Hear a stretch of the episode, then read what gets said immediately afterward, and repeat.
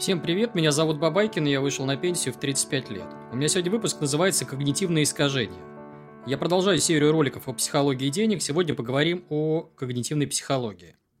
Досмотрите это видео до конца, я дам вам несколько примеров ошибок мышления, которые приводили меня и моих коллег-инвесторов к потерям, и расскажу, как избегать ловушек мышления.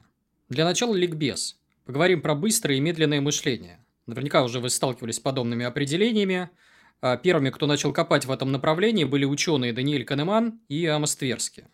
Они провели ряд исследований, обобщили их и написали книгу «Думай медленно, решай быстро». Вот как раз эту книгу вы можете видеть на обложке этого ролика. Далее были последователи, такие как Дэн Ариэли с книгой «Предсказуемая рациональность». Я рекомендую настоятельно заказать эти книги, изучить их, потому что в них вот та самая база, которая нам нужна. Так вот. Человек ежедневно должен принимать много разных решений. И у нас для этого есть две системы. Одна из них быстрая, интуитивная, эмоциональная, а другая медленная. Медленная система отвечает за решение сложных вопросов. Она рациональная, требует подключения логики, требует времени. Но здесь есть проблема, что очень часто при принятии решений вот эта вот быстрая система навязывает нам свой вариант, и мы под ее воздействием принимаем неверные решения, которые в итоге нас приводят к потерям. При этом к изучению когнитивных ошибок надо подходить очень аккуратно. Почему? Потому что бывает так, что когнитивные ошибки оказываются полезными. И многие вот известные когнитивные искажения приходится оспаривать. Почему? Потому что есть примеры, когда попадать в них выгодно. Еще одно важное замечание. Я считаю, что изучать когнитивные ошибки нужно э, при помощи примеров. Почему? Потому что если вы сейчас откроете любую статью на эту тему, там будет перечисление десятков ошибок, э, куча сложных терминов, вы их попросту не запомните. Э, есть другой вариант – это запоминать их именно за счет примеров или за счет личного опыта, пусть даже негативного. Но вот я сейчас буду приводить примеры э, когнитивных ошибок, и эти примеры будут связаны в первую очередь с миром финансов. Но для начала давайте прикинем, как мы вообще совершаем когнитивные ошибки. Для этого необходимы условия. Условие первое – это состояние неопределенности. Второе – это недостаток времени, цитнот, например. И включение эмоций, например, чувство вины, страха и других. А почему с ошибками мышления не надо бороться? Я вообще вот, опасаюсь вот этой фразы «бороться», считаю ее неправильной. А тут все очень похоже с чувствами. С ними тоже не нужно бороться, но надо о них знать. И надо для себя решить, как с ними обходиться. То же самое и с когнитивными искажениями. С ними не надо бороться. Их существование надо в первую очередь признавать. И уже потом решать для себя, как вести, если вы как раз вот нарвались на такое вот искажение. Минуточку вашего внимания. Я призываю зрителей и слушателей подписываться на мой телеграм-канал. Почему? Потому что могут заблокировать YouTube. У меня основным источником информации будет как раз Telegram. Заходите в Telegram, вбивайте там фразу «на пенсию в тридцать пять лет», там мы точно не потеряемся. На всякий случай для удобства я привел ку ар код, он на ваших экранах, и ссылка в описании, переходите по ней и подписывайтесь. Прежде чем я начну перечислять примеры когнитивных ошибок, давайте прикинем, как вести себя в моменты неопределенности. Давайте разберем это на примере. двадцать четвёртое февраля две тысячи двадцать второго года. Крупнейший обвал в истории фондового рынка России. С одной стороны, в этот день на нас свалилось огромное количество информации. С другой, лично я не мог в этот момент принимать какие-то взвешенные решения. При этом в этот день я покупал норникель. Но не потому, что была какая-то паника, а потому, что у меня до этого был план взять его ниже двадцати тысяч рублей. Вот как раз условия сложились, норникель рухнул сильно ниже двадцати тысяч рублей, и я его подобрал. А дальше наступила та самая неопределенность, и я замер на месяц, на два, на три. Ничего не продавал, ничего не покупал. Это правило нужно применять всегда, когда вы не понимаете, как действовать. Просто брать паузу, ставить себя на стоп и ничего не делать, бездействовать. Теперь давайте перейдем непосредственно к примерам. Пример первый – склонность к подтверждению собственного мнения. А еще его называют предвзятостью подтверждения. Это тенденция искать или интерпретировать информацию таким образом, чтобы подтвердить имеющиеся ранее концепции. А этим грешат абсолютно все финансовые блогеры, аналитики, инвесторы, и я в том числе. люди упрямятся, отталкивают какие-то новые факты, не принимают чужое мнение годами. Почему? Потому что в первую очередь они не хотят показаться глупыми. Защита от этого явления следующая. Первое – это нужно поймать себя за руку, осознать, что такое когнитивное искажение существует, и вам оно тоже свойственно. И дальше отвергать решение от системы один. То есть оправдываться, говорить критику, что он там сам дурак, ничего не понимает, спорить, ругаться. Особенно в онлайне мы этим грешим.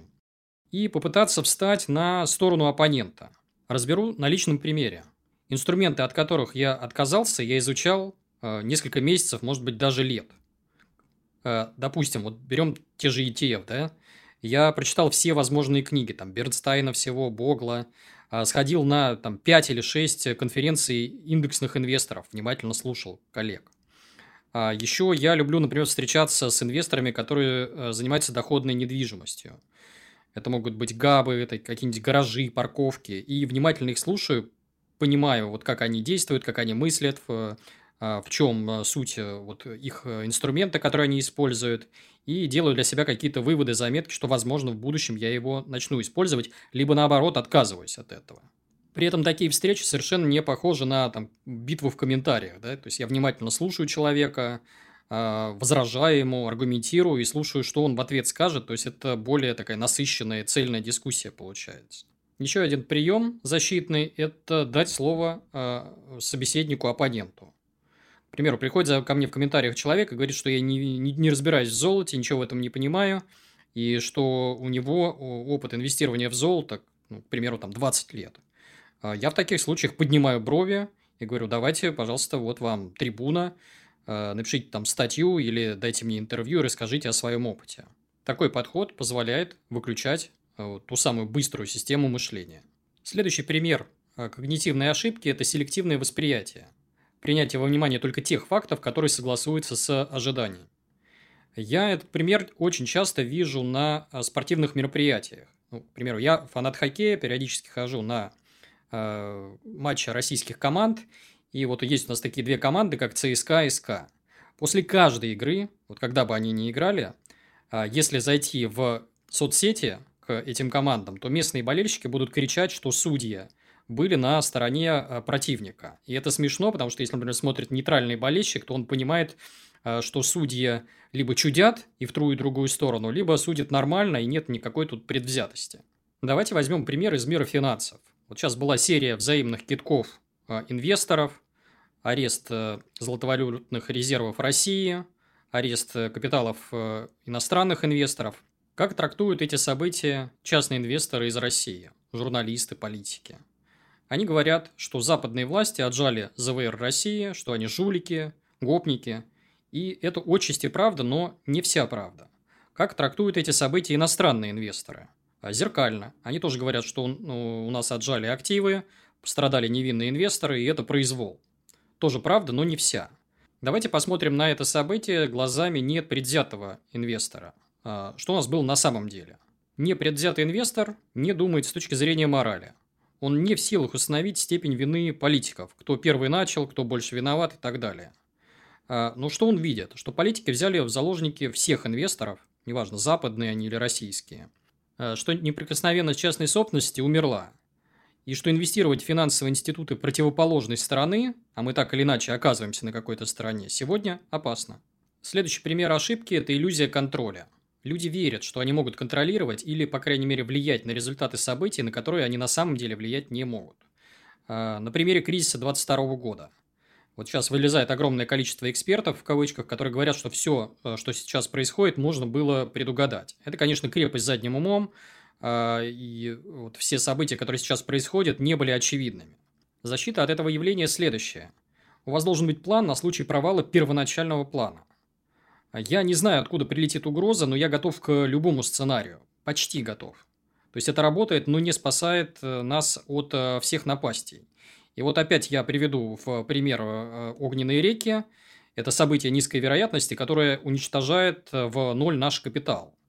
И в такие моменты инвесторы все равно пытаются так или иначе что-то сохранить и предлагают решения. Там, я не знаю, купить патроны, огород, тушенку, золото закопать где-нибудь на даче. чтобы через вот эти огненные реки перенести свои э, капиталы. И я спустя годы инвестирования пришел к выводу, что защититься от всех напастей ну просто невозможно. И мне помогла в этом психотерапия в первую очередь, осознание факта, что я могу быть беспомощным. Настало время для нативной интеграции. Не является персональной инвестиционной рекомендацией. Ранее я рассказывал вам об одном интересном инструменте для инвестирования – краудлендинговой платформе JetLend. Платформа JetLend работает с две тысячи восемнадцатого года и имеет лицензию Центрального банка. На платформе уже более двадцати тысяч инвесторов. Краудлендинг – это прямое кредитование бизнеса, то есть кредиторами здесь выступают не банки, а физические лица и организации. Стать заемщиком на JetLend может только тот бизнес, который прошел жесткий отбор более чем по ста факторам. А распределение кредитного портфеля по сотням таких компаний сводит риски инвесторов к минимуму. Для того, чтобы увеличить ликвидность инструмента, на платформе JetLend реализован функционал вторичного рынка, на котором инвестор может купить или продать право требования по тому или иному займу через аналог биржевого стакана. При этом между платежами начисляется процент, аналог накопленного купонного дохода, а цену контракта инвестор может определить самостоятельно. За период с пятого мая две тысячи двадцать первого года по пятого мая две тысячи двадцать второго года средневзвешенная доходность инвесторов составила семнадцать процентов. В реалиях две тысячи двадцать второго года доходность инвесторов может составить до тридцати процентов годовых, что намного интереснее облигаций и банковского вклада, особенно в условиях, когда ставки по вкладам стремительно снижаются. Для сравнения, индекс Мосбиржи за этот же период упал почти на тридцать четыре процента. Удивительно, но российская экономика, испытав невероятный по силе шок, выстояла. На фоне текущего кризиса краудлендинг показывает себя как стабильный финансовый инструмент. Ознакомиться с платформой подробнее можно по ссылке в описании. С шестнадцатого по тридцать первое мая на платформе действует бонусная акция на дополнительную доходность. Диапазон бонусов на вашем экране. Необходимо стать инвестором платформы JetLend и провести пополнение своего счета. Следующий пример – неприятие потерь. Специалисты по когнитивным искажениям выяснили, что потеря причиняет намного больше боли, чем приобретение. Говорят, что в два раза, я не знаю, как это измерить в килограммах, но ощущается это именно так. То есть по себе могу сказать, что я мог в определенные дни заработать несколько сотен тысяч рублей и при этом злиться из-за того, что совершил какую-нибудь невыгодную покупку или испортил вещь, например, уронил телефон в лужу. Ну, это можно объяснить нашими инстинктами. В древние времена было выгоднее обращать внимание на негатив в первую очередь. Защита от этого явления следующая. Боль, по моему мнению, можно тренировать. Вот на примере маркетинга, да, когда я применял различные маркетинговые приемы для раскрутки своих бизнесов, я так или иначе сталкивался с болью. Почему? Потому что мне приходилось выдвигать гипотезы, тратить на них время и деньги, а из гипотез срабатывала, может быть, одна из трех или даже одна из пяти. То есть в четырех случаях я терпел неудачи, и это было больно. В инвестировании то же самое. То есть мы совершаем огромное количество ошибок, и, совершая эти ошибки, мы приобретаем вот ту самую толстокожесть. Следующий пример – ловушка невозвратных затрат. Чем больше сил мы потратили, тем сложнее признать поражение. У меня была такая история со строительством дома, когда я несколько лет подряд закапывал все свои доходы от бизнеса в землю. То есть строил вот это вот родовое гнездо. Было уже у меня несколько статей и роликов на эту тему. То же самое первый брак. То есть я понял, что он исчерпал себя довольно быстро, но убытки стал фиксировать спустя годы. Похожие проблемы у меня были в бизнесе. Я боялся списать потери. По ощущениям это было как отпилить ногу. Большие потери, больно. Я пытался восстановить контроль и продолжал закапывать в землю деньги. После того, как я понес первые потери, к следующим бизнесам я относился аккуратнее. То есть у меня был принцип, что мой бизнес – это не мой ребенок. Если бы сейчас я нарвался бы на э, вот эту вот ловушку невозвратных затрат, то сразу бы пошел к психотерапевту. Э, почему? Потому что за этим стоит что-то еще. Возможно, это потеря статуса. То есть э, как это так? Опытный серийный предприниматель и облажался как школьник. Или потеря комфорта, на что я буду жить. То есть вот за вот этим вот когнитивным искажением стоят какие-то вот наши базовые чувства, базовые эмоции, с которыми надо работать и раскапывать их. Следующий пример когнитивной ошибки – транзакционная полезность. Вообще мир инвестиций наполнен примерами этой ошибки. Люди тратят недели или даже месяцы на составление идеального в кавычках портфеля вместо того, чтобы искать способы продвижения по карьерной лестнице или возможности для создания сверхприбыльного бизнеса. Люди часами изучают финансовые отчеты вместо того, чтобы работать над нормой сбережений. То есть постоянно фокусируется на тех точках, которые не дают результаты или дают ничтожные результаты от, относительно вот средних значений. Защита от этого явления – задавать себе вопрос, а не страдаю ли я фигней? Почему я не работаю над тем, что действительно дает результат? Следующий пример ошибки – стадный эффект или эффект толпы. Вообще этот механизм заложен у нас от природы. Все мы про него знаем, все мы понимаем, как он действует. То есть, делай как все, у тебя будет все ок, ты выживешь, все у тебя будет хорошо. Недавно ученые открыли зеркальные нейроны, которые объясняют эффект толпы. То есть, внутри нас происходят процессы, которые приводят к вот этому вот явлению, что мы действуем как вот стадо. Все побежали, я побежал. Условия для возникновения стадного рефлекса понятны. Мы опираемся на мнение большинства, пытаемся подражать членам нашей группы, это нам выгодно. Мы не хотим показаться белой вороной. У нас общий контекст. Мы читаем одни и те же новостные ленты, мониторим те же самые соцсети, смотрим тех же самых лидеров мнений. И в итоге становимся такими же. То есть, принимаем решение как толпа. Защита от этого явления – использовать его с выгодой для себя. У меня уже был ролик о том, как я веду себя в кризис, даже два ролика. Я весь этот вот механизм действий в кризис построил на том самом стадном рефлексе. Изучал проблему. Я знаю, что кризисы были и будут. Я знаю, что в этот момент у толпы вот включается неопределенность, срабатывают инстинкты, и толпа начинает вести себя неадекватно. Скупать доллар за сто пятьдесят, скупать бетон по завышенным ценам, покупать там вэ эн жэ в Дубае, там, покупать тушенку, огород и так далее. Наша задача сводится к тому, чтобы заранее подготовиться к определенным явлениям. Мы должны понимать, что будет рулить в моменты паники. Здесь я повторяться не буду. Ссылку на ролик о том, как вести себя в кризис, я оставлю в подсказках и в описании. А что еще важно? Еще важно разрушить инфополе. То есть, выйти из групп массовых и примкнуть к узкой группе людей, единомышленников. Ну, к примеру, это могут быть инвесторы. То есть, вот если анализировать текущий кризис глазами инвестора, то можно найти кучу разных э, странных вещей, э, которые вроде с виду не очевидны. К примеру, вот то, что я сейчас вижу. Отчетности компаний говорят о том, что они вот прямо сейчас, в текущий момент, когда я записываю этот ролик, э, пухнут от прибыли. А, что еще вижу? Я не вижу безработицы. Хотя в предыдущие кризисы это было массовым явлением, сейчас ее и близко нет. Давайте рассмотрим еще один распространенный э, пример когнитивной ошибки – эффект ореола. Это когда мы оцениваем отдельные характеристики, исходя из общих симпатий к э, персоне. Классический пример. Экономист выступает в Ютьюбе, э, приятной внешности, красиво одет, говорит на чистом русском языке. Здесь у нас опять срабатывает быстрое мышление. Э, этот человек нам приятен и симпатичен, и мы начинаем доверять его мнению. А потом выясняется, что его советы привели нас к безвозвратным потерям. Защита от этого явления следующая. Нужно включать критическое мышление. Я про это говорил несколько раз. Задавать вопрос, кто говорит, это факт или какое-то частное мнение, в игре ли шкуры этого человека, где он находится физически, сейчас это важно, актуальны ли его советы для нашего региона. Есть, кстати, обратный эффект ореола, когда мы смотрим на человека, понимаем, что он прекрасно разбирается в вопросе, но отвергаем его идеи. Почему? Потому что он выругался в эфире, был не так одет, не так выглядел, там был толстым, некрасивым. И мы просто перестаем его воспринимать. Я от этого явления защищаюсь следующим образом. Например, читаю статьи этого эксперта, и у меня отсекается вот этот вот отрицательный эффект ореола по естественным причинам.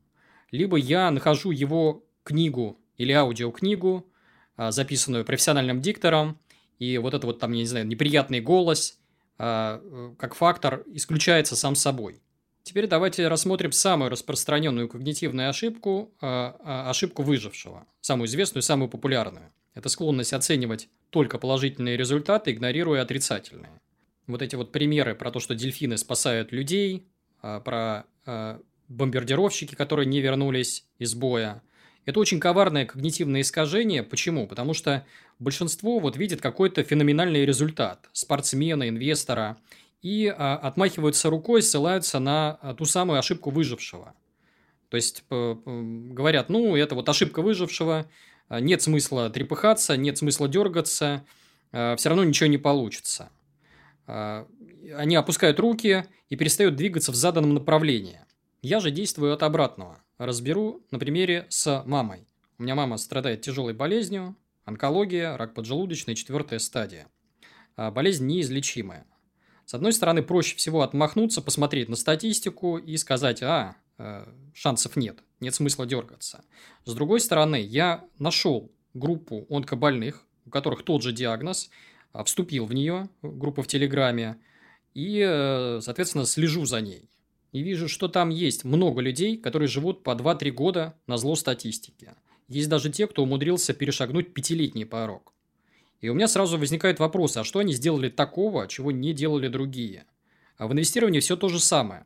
Что такого сделал этот парень, чего не делают другие? Вот этим вопросом надо задаваться. И главное, что он не делал. Я считаю, что в первую очередь в инвестировании важно изучать историю провалов. То есть, самые полезные статьи и видео про то, как люди теряли деньги, как они там разорялись. У меня есть целая серия роликов и статей о истории идиота-инвесторов. Посмотрите плейлист на эту тему.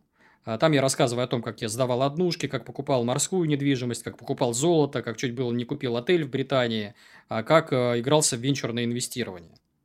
То есть, вот именно таким образом нужно подходить к ошибке выжившего. Многие этого не понимают. Следующий пример – эвристика доступности. Тоже распространенное явление, построенное на неверной оценке вероятностей. Пример я уже приводил в предыдущих роликах, пример с аэрофобами и самолетами. То есть, люди почему-то думают, что самолеты опасны, а на самом деле это один из самых безопасных видов транспорта. И вот на этой ошибке спотыкается огромное число инвесторов. Почему? Потому что они неправильно трактуют риск. У меня уже был ролик про риск, обязательно пересмотрите. В понимании авторов учебников риск – это стандартное отклонение. То есть, насколько сильно вас может тряхнуть, насколько сильно может измениться ваш портфель. Я же считаю, что измерять риск таким образом неверно. Инвестор должен изучать природу риска, понимать, как он устроен, и постоянно прикидывать вероятности, то есть задавать себе вопросы. Сколько раз я терял работу? Женат ли я? И понимаю ли я, что развод грозит сейчас каждому второму, а скоро будет грозить двум из трех инвесторов? Понимаю ли я, что самое главное в инвестировании – это сроки, то есть время? И понимаю ли я, что главный риск инвесторов – это просто риск недожития? И, как следствие, инвесторы должны делать упор на здоровый образ жизни, чтобы прожить подольше и э, как раз вот насладиться плодами работы своего капитала. Следующий пример ошибки – это избирательность мышления. Здесь есть несколько подвидов, э, например, эффект иллюзорной правды или конфабуляция, смешивание реальности и вымысла. В данном случае мозг сталкивается с каким-то ярким событием, запоминает его, а потом дорисовывает, то есть заново конструирует реальность. Вот эта вот особенность нашего мышления используют пропагандисты, маркетологи, блогеры, ну, много-много разных групп лиц. И насаждают нам вот какую-то неверную реальность, иллюзорную правду. К примеру, там акции США доходнее акции РФ. Смотришь статистику, это не так на длинном горизонте. Или там в две тысячи двадцать втором году, вот как запомнят две тысячи двадцать второй год инвесторы, будут через пять лет... вот попомните мои слова, говорить, что в этот год отменили все дивиденды, что на самом деле не так. Или когда мы вспоминаем девяносто восьмой год, все говорят, что тогда был дефолт, и инвесторы э, все потеряли, а на самом деле это не так, были и те, кто на этом очень хорошо заработал. Защита от этой ошибки следующая. Задавать себе опять вопросы. Откуда я про это узнал? Раз. Раскопал ли я информацию до конца? Анализировал ли статистику? И общался ли с теми, кто переживал тот опыт на собственной шкуре. Следующее распространенное явление – home bias или инвестиционный патриотизм. Это очень коварное когнитивное искажение, явление, распространенное во всех странах, явление, построенное на следующем тезисе. Покупай то, что знаешь, покупай то, в чем разбираешься, и покупай то, что находится рядом с тобой. Я здесь приведу сейчас скриншот коллеги Спирина, он приводил ее в своем телеграм-канале, где показывал, насколько распространен инвестиционный патриотизм в зависимости от той или иной страны. Ну, нужно понимать, что инвестпатриотизм, он был, есть и будет. При этом все учебники по инвестированию говорили нам о том, что это ложный путь, что если посмотреть на цифры, лучше всего себя показывают диверсифицированные по странам портфели. Это все правда. Но все эти учебники были написаны в эпоху глобализма, которому прямо сейчас наступает конец. Инвесторы, которые жили в эпоху геополитических катаклизмов, уже умерли. И учебники после себя не оставили. А в мире валютных зон, к которому мы приходим, инвестиционный патриотизм будет единственным безопасным вариантом распределения портфеля. Следующий пример – когнитивные ошибки, излишнее беспокойство за э, успех. Я разберу частный случай, это уклон в сторону поиска информации. То есть тенденция искать информацию даже тогда, когда она не влияет на конечный результат. Здесь я вставлю термин, который я ранее употреблял, так называемые табличные инвесторы. Это люди, которые обложились графиками, отчетами, ездят на советы директоров, внимательно следят за корпоративными новостями. С одной стороны, это очень увлекательно, но с другой мало продуктивно. В итоге мы видим в портфеле такого табличного инвестора «Газпром», и у инвестора-новичка Васи мы тоже видим «Газпром». Как защищаться от подобного явления? Мое мнение, надо устанавливать для себя предел познания, после которого ты понимаешь, что анализ бесполезен или даже вреден. Я вот вижу кучу инвесторов, кучу примеров, людей, которые закопались в отчетах, но напрочь забыли про риск-менеджмент и э, о простых истинах, что рулит норма сбережений в инвестировании, что рулит время, что капитал делается за пределами биржи и другие вот базовые истины. Есть и более простой путь, на нем построено все индексное инвестирование.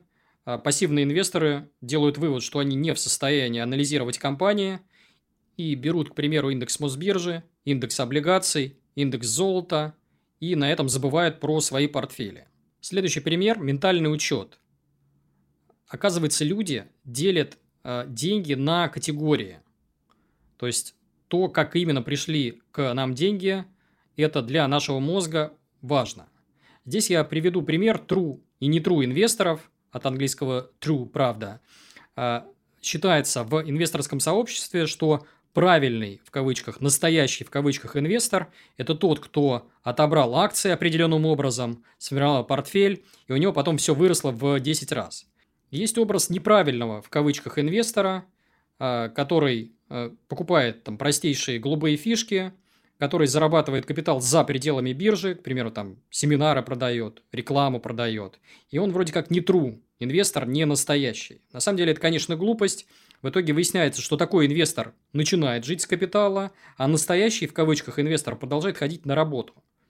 Он обнуляется каждый кризис, размер его капитала не превышает несколько миллионов рублей, в итоге он перегорает, зарабатывает язву, лысеет и вообще теряет интерес к инвестированию. Есть куча других примеров ментального учета. Ну, к примеру, человек получает премию, а потом идет и покупает на эту премию гаджет или дорогую шмотку. Почему? Потому что деньги достались ему достаточно легко. Еще один пример ментального учета – это истории наследников. Безобразное отношение к наследству, когда наследники получают квартиру, а потом скидывают актив за копейки, несут большие издержки на комиссионных и сильно теряют, потому что вот эта вот квартира – это не их заслуга. А еще пример – это вот рисковые и безрисковые портфели. Распространенная в инвесторском сообществе тактика, когда вот у меня есть там портфель, где я коплю на пенсию, а есть портфель, где я лудоманю. Защита от этого явления – осознание факта, что легкие деньги такие же, как и тяжелые деньги, и к любым деньгам нужно относиться с уважением. Давайте подведем итоги. Чем опасны когнитивные искажения? Первое. Мы неверно оцениваем себя, например, переоцениваем. Иногда мы неверно оцениваем других, игнорируем их опыт или недооцениваем. А еще мы не понимаем, как себя вести в условиях неопределенности и, как следствие, принимаем неверные решения. Как понять, что вы попали в когнитивные искажения? Для начала вызубрить все распространенные варианты. А желательно на примерах, а не по названию, потому что названия эти запомнить совершенно невозможно. И ловить себя на том, что вы опять вляпались. Главный инструмент противостояния когнитивным искажениям – это умение включать рациональное мышление, убирать сейтнот, выключать эмоции, разрушать инфополе и заниматься саморегулированием. Это все, что я хотел сказать на сегодня. Призываю зрителей и слушателей подписываться на мой телеграм-канал, ссылка на ваших экранах и в описании. Если заблокируют YouTube, не переживайте, я весь свой архив видео залил в Яндекс.Дзен и во ВКонтакте. Ссылки в описании, обязательно подписывайтесь. А еще у меня есть две книги. Одна из них называется «На пенсию в тридцать пять лет», вторая «Fuck you money». В книгах я попытался обобщить весь свой опыт, рассказал все, что знаю. Книги написаны максимально доступным языком, проглатываются за один вечер. Стоит копейки, сто семьдесят шесть рублей. Есть аудиоверсия, есть электронная версия, есть бумажная версия. Ссылки в описании. Еще у меня есть подкаст. Как вы знаете, YouTube отключил возможность продлять подписку, и у зрителей и слушателей пропала возможность слушать меня в фоне, в фоновом режиме. Для удобства я заливаю аудиодорожку на все доступные платформы в формате эм пэ три. Это Яндекс.Музыка, Apple подкасты, Google подкасты, Storytel, Litres. И у вас есть возможность слушать меня по дороге на работу, в очередях, в пробках, на тренировках, на прогулках, везде, где только можно. Это все. С вами был Бабайкин. Надеюсь, выпуск был полезным. Всем пока.